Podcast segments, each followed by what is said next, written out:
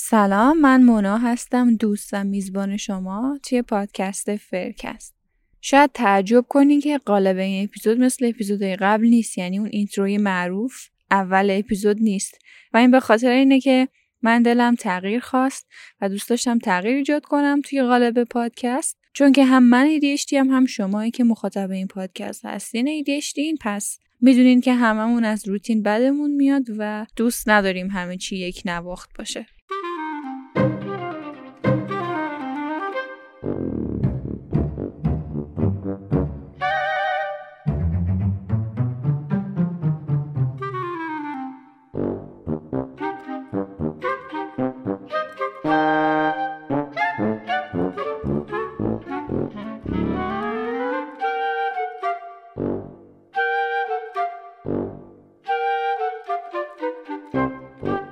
این اپیزود با اعمال شاقه توی حیاط خوابگاه داره ضبط میشه واسه شما.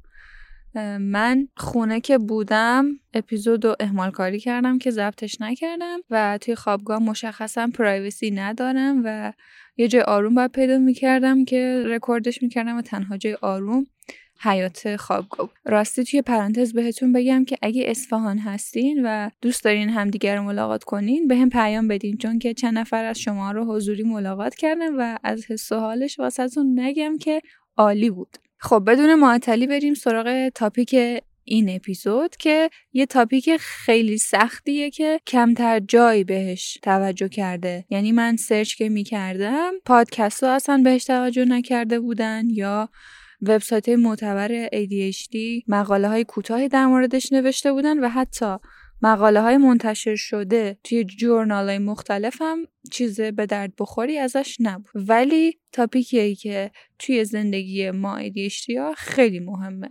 من اعتقادی ندارم به اینکه برای شما تجویز کنم بگم شما باید این شغل رو برین سراغش یا اون شغل رو نرین سراغش. این برمیگرده به چیزی که پشن شما هست چیزی که شما دوستش دارین و حالتون باهاش خوبه و گذر زمان رو متوجه نمیشین باهاش. اون کار رو می‌تونین به عنوان شغلتون در نظر بگیرین. ولی خب چون درخواست ها زیاد بود گفتم که یه اپیزودم بیایم در مورد ADHD و کار یا همون شغل بسازیم که جاش توی فرکس خالی نباشه. این اپیزود یه نمای کلیه و همونطور که گفتم شما باید اول از همه برین سراغ علاقتون ببینین چی علاقتونه و شغل انتخاب کنین که با توانایی شما همخونی داره و شما رو خوشحال می‌کنه. اما به هر حال منابعش توی کپشن هست. شما می‌تونین همش رو مطالعه کنین. موضوعی که قراره توی این اپیزود برم سراغش اینا. اول از علائمی که مشکل به وجود میارن توی محیط کار صحبت می‌کنم. بعدش میریم سراغ بهترین شغلا و بدترین شغلا از نظر متخصصای ADHD بعد از اون انتظار کارفرماها از آدمایی که ADHD دارن. همینطور اینکه ADHD ها توی محیط کار چه کارهایی باید بکنن. و آخر از همه چند تا سوال ازتون می‌پرسم که اونا رو باید قبل از انتخاب شغل از خودتون حتما بپرسید خب علائمی که مشکل به وجود میارن توی محیط کار واسه ADHD مسلما اهمال کاریه نامنظم بودن عدم تمرکز مشکلات حافظه و اون time blindness یا اون کور زمانی بهش میگن. حالا یکی یکی واسهتون بازش می‌کنم. اهمال کاری ممکنه به شما اونجای ضربه بزنه که یه پروژه از کارفرما می‌گیرین و نتونین سر ددلاین مشخص تحویلش بدین. نامنظم بودن می‌تونه توی محیط کار حضوری و میز کارتون یا دفتر دستکاتون پرونده ها مدارکی که باید باهاش کار کنین. اون شلختگی باعث بشه که به کار شما ضربه بزنه و نتونی درست تمرکز کنی. و مسلما عدم تمرکزم که ازش صحبت کردم مانع انجام کارتون میشه و ممکنه یک کاری که توی یه روز انجام بدین و مجبور باشین توی هفته های متوالی انجامش بدین. به خاطر اون عدم تمرکز و حواس پرتیای محیطتون. مشکلات حافظه هم می‌تونه توی سر قول موندن شما یا پایبند موندن به قوانین کاریتون واسه شما مشکل ایجاد کنه. این خودش یه مشکل خیلی بزرگه به نظرم. time blindness یا کورزمانی موقعی توی محیط کار شما به شما ضربه می‌زنه که هیچ حسی از زمان نداشته باشین. حالا این می‌تونه روی hyperfocus کردن شما یا روی بدقولی شما یا روی زمان بندی شما توی به انجام رسوندن کاراتون بهتون ضربه بزنه. اما بدون شک اگر کارمند جایی هستین خودتون بهتر از همه می‌دونی که کدوم یکی از علائمتون می‌تونه به شما ضربه بزنه. چون همون جوری که توی اپیزود قبل هم گفتم شدت علائم شما ممکنه با یه نفر دیگه که ADHD داره کاملا متفاوت باشه.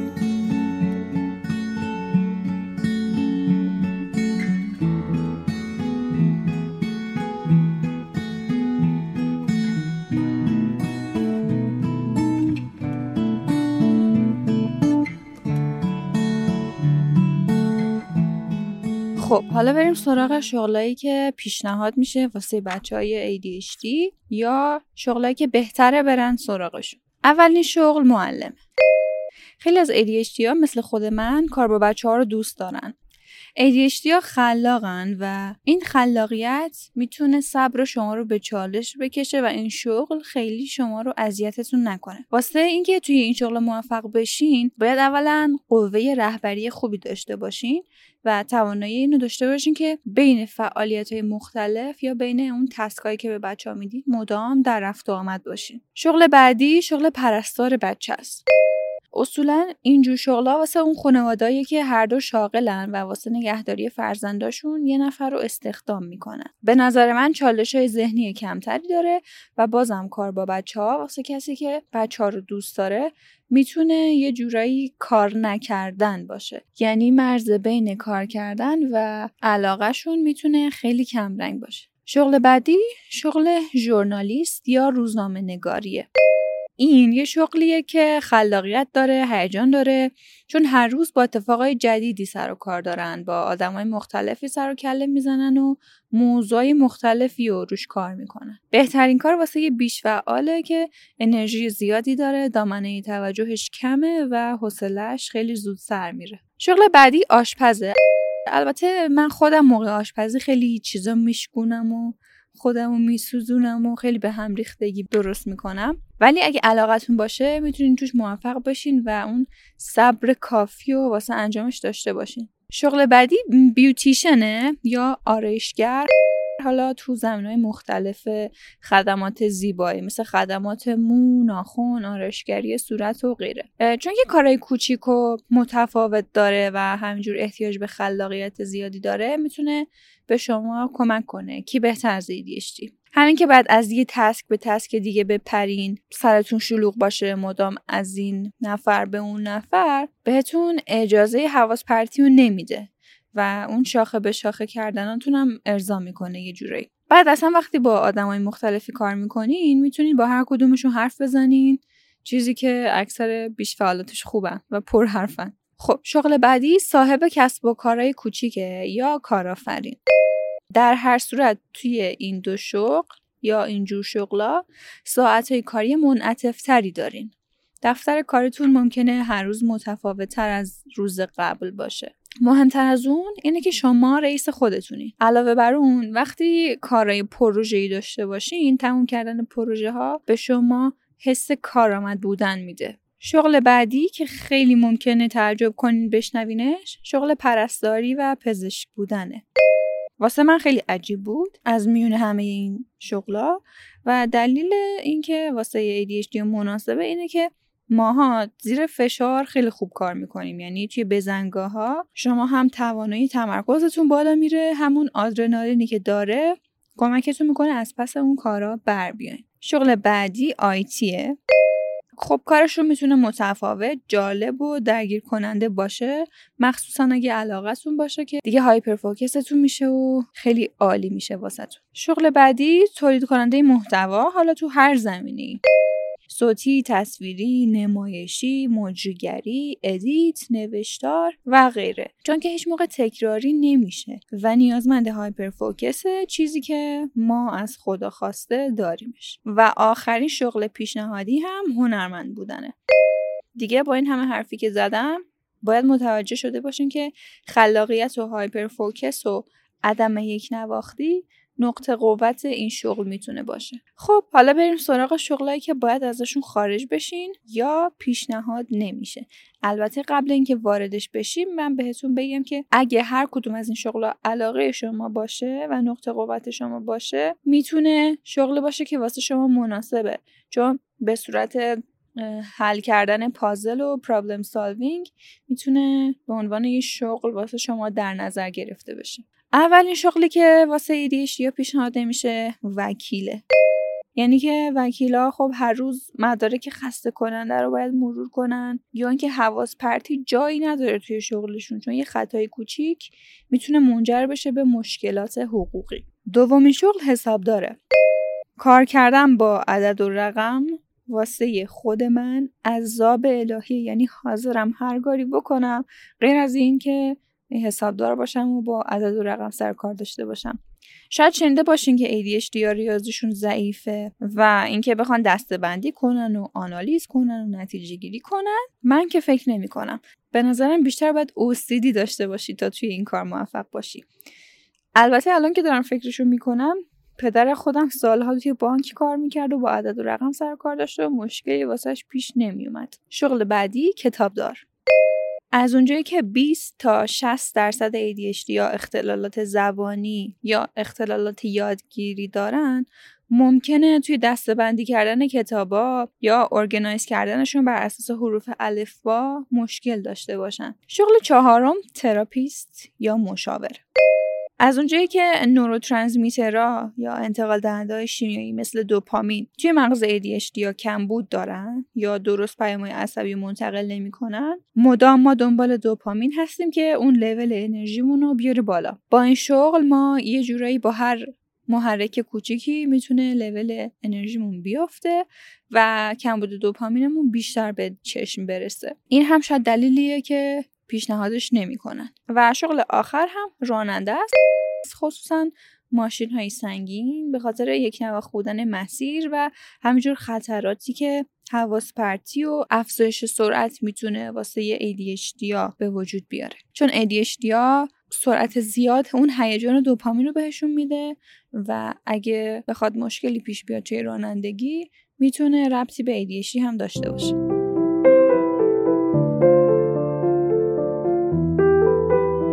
مفتخرم که اعلام کنم اسپانسر این اپیزود یکی از بچه های ADHD و کسب و کار کوچیکشه. سبا کارهای چوبی می‌سازه و اسمشو گذاشته سب چوب 6 ساله که کار با چوب رو شروع کرده و خیلی دوستش داره. قبل از اون فرهنگ و زبانهای باستانی خونده و هیئت علمی و مترجمه. چیزایی که با چوب می‌سازه اغلب کاربردی که سعی می‌کنه قشنگم باشه. چون فریدون باهاشه ظاهر کاراش مینیماله و خیلی وقتا فایدهشون جمع جور کردن و نظم دادنه. به نظر اون چوب با حواس بدن آدمیزاد سازگار و آرامش خوبی بهش میده. برای فرکستی ها تخفیف قائل شده چون که از خیلی جهات شبیه همدیگه هستیم. یه تعدادی از کارهاش توی صفحه اینستاگرامش هست ولی شما می‌تونین کارهای سفارشی خودتونم بهش سفارش بدین. چه عکسش رو بفرستین چه بهش بگین چه جور چیزی دوست دارین تا براتون طراحی کنه. اطلاعات مربوط به سبچو توی توضیحات این اپیزود هست. ممنونم از اسپانسر این اپیزود سبچو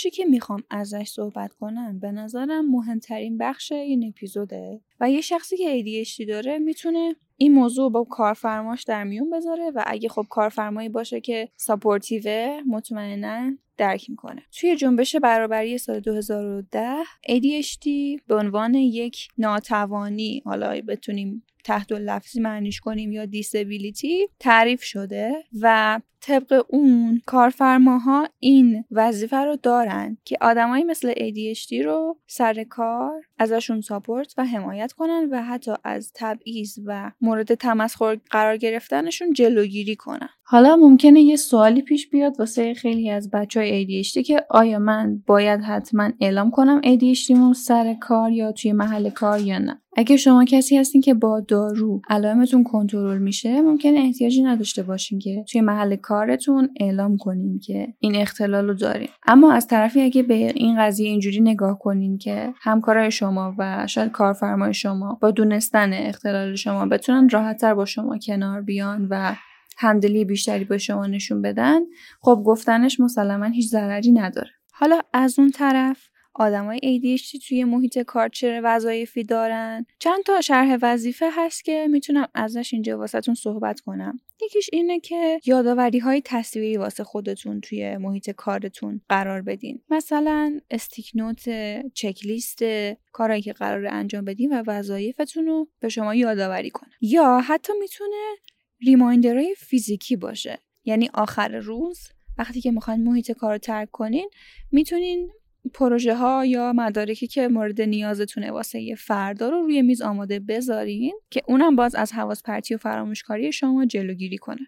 ساعت آنالوگی که حتی نهالم توی اپیزود قبل پیشنهاد کرد یکی دیگه از چیزایی که روی میز کار شما می‌تونه به شما کمک کنه. چون اونم باز تایمر و reminder داره که می‌تونه واسه برنامه ریزی و زمانبندی شما به شما کمک کنه. هر چقدر هم صفحه مانیتور شما بزرگتر باشه احتمال اینکه چیزی رو نادیده بگیرین کمتره و می‌تونه اون فشار رو از روی حافظه شما برداره که همه چی رو به خاطر بسپارین. اونجوری دیگه همه چیز جلو چشمتونه و خیلی می‌تونه بهتون کمک کنه. برنامه ریزی روزانه هفتگی و حتی ماهیانه بسته به شغلی که دارین می‌تونه به شما کمک کنه که با کارفرماتون راحتتر کنار بیاین. تسک هایی که به شما تعلق می‌گیره رو هم می‌تونین به قسمت کوچیکی تقسیمش کنین و بعد از انجام اون کارها می‌تونین به خودتون جایزه بدین که یه جورایی مشوق باشه واسه ادامه کارتون. توی میتینگ هایی که ممکنه داشته باشین سر کار note برداشتن و اون دستور و عمل هایی که دارین رو به صورت فیزیکی نوشتن می‌تونه خیلی به شما کمک کنه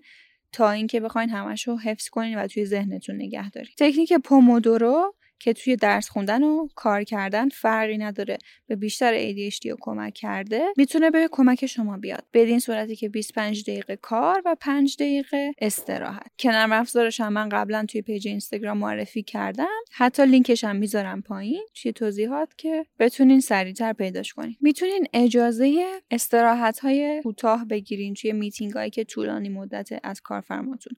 یعنی اینجوری باشه که کارفرمای شما متوجه حواس پرتی و نشونهای ADHD شما باشه و به شما این اجازه رو بده که بیشتر از بقیه توی میتینگ های طولانی بتونین وقت استراحت بگیرین. واسه کم کردن حواس پرتیتون می‌تونین از white noise و صداهای بکگراندی که خیلی به ADHD کمک می‌کنه استفاده کنین. اولویت بندی توی کارهایی که به شما تعلق می‌گیره یا وظایفتون می‌تونه دشمن خیلی از اهمال کاریایی باشه که به سراغتون میان. یعنی کارها بر اساس اولویت ترتیب بندی و اون کارها رو یکی یکی انجام بدیم. و مسلما اگر دارو به کمک شما میاد توی تمرکز کردن از کمک گرفتن از دارو دریغ نکنین که می‌تونه شاید خیلی از علائم شما رو کمتر و کنترل کنه. یه نکته دیگه که می‌تونین با همکاراتون در میونش بذارین اینه که یه فضای امنی واسه خودتون درست کنین. اجازه ندین که اون حواس ها وارد اون فضای شما بشن. حالا اون فضا می‌تونه دور تا دور میز کار شما باشه. می‌تونین میزتون رو از تمام چیزایی که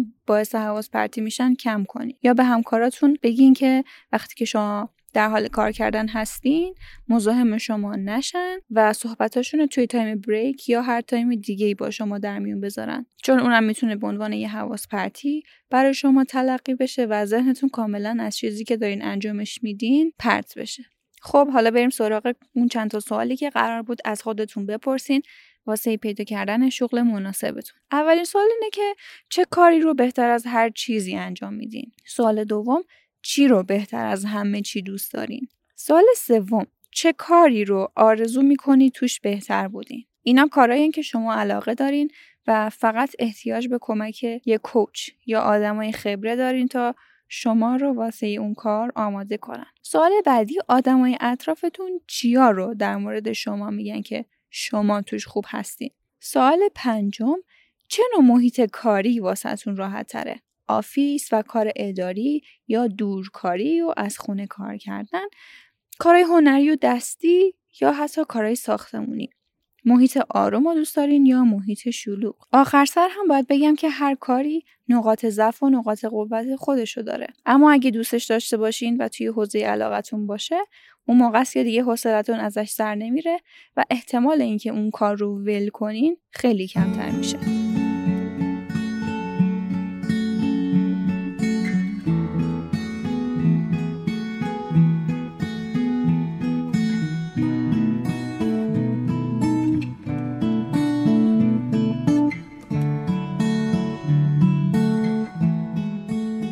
کنم با تموم صحبتهایی که کردم متوجه شده باشین که برای انتخاب شغلی که مناسب شماست چه فاکتورایی رو باید در نظر بگیرین. اگه بخوایم الان اونا رو با هم دیگه مرور کنیم علاقه شما توانایی شما نسبت به اون کار اینکه متفاوت باشه یک نواخت نباشه و حوصله سربر نباشه. موضوع مختلفی توی خودش جا بده با آدمای مختلفی سر کار داشته باشین. توی مکانهای مختلفی بتونه اون شغل شما صورت بگیره. اینا همه اون فاکتورهایی هست که می‌تونه به پیدا کردن شغل مناسب شما کمک کنه. و همینطور برای دوری کردن از شغلهایی که واسه شما مناسب نیست هم می‌تونید فاکتورهایی که گفتم و باز دوباره مرور کنید. فاکتورهایی مثل اینکه اون شغل یک نواخت نباشه حوصله سربر نباشه علائم شما رو تشدید نکنه و علائم شما باعث شکست خوردن شما توی اون کار نباشه. با همه این اوصاف خوشحال میشم اگه تونستین از این نکته ها کمک بگیرین و شغل مناسبتون رو پیدا کنین به منم خبر بدین منم در جریان بذارین که بتونم توی خوشحالی شما شریک باشم. ممنونم از اسپانسر این اپیزود سبا و کسب و کار قشنگش. ممنونم از همه شما که این اپیزودم تا آخر گوش دادین. شب و روزتون امیدوارم همیشه خوب باشه و مراقب خودتون باشین مهربون باشین. اگه یاد من میفتین خدا نگهدار.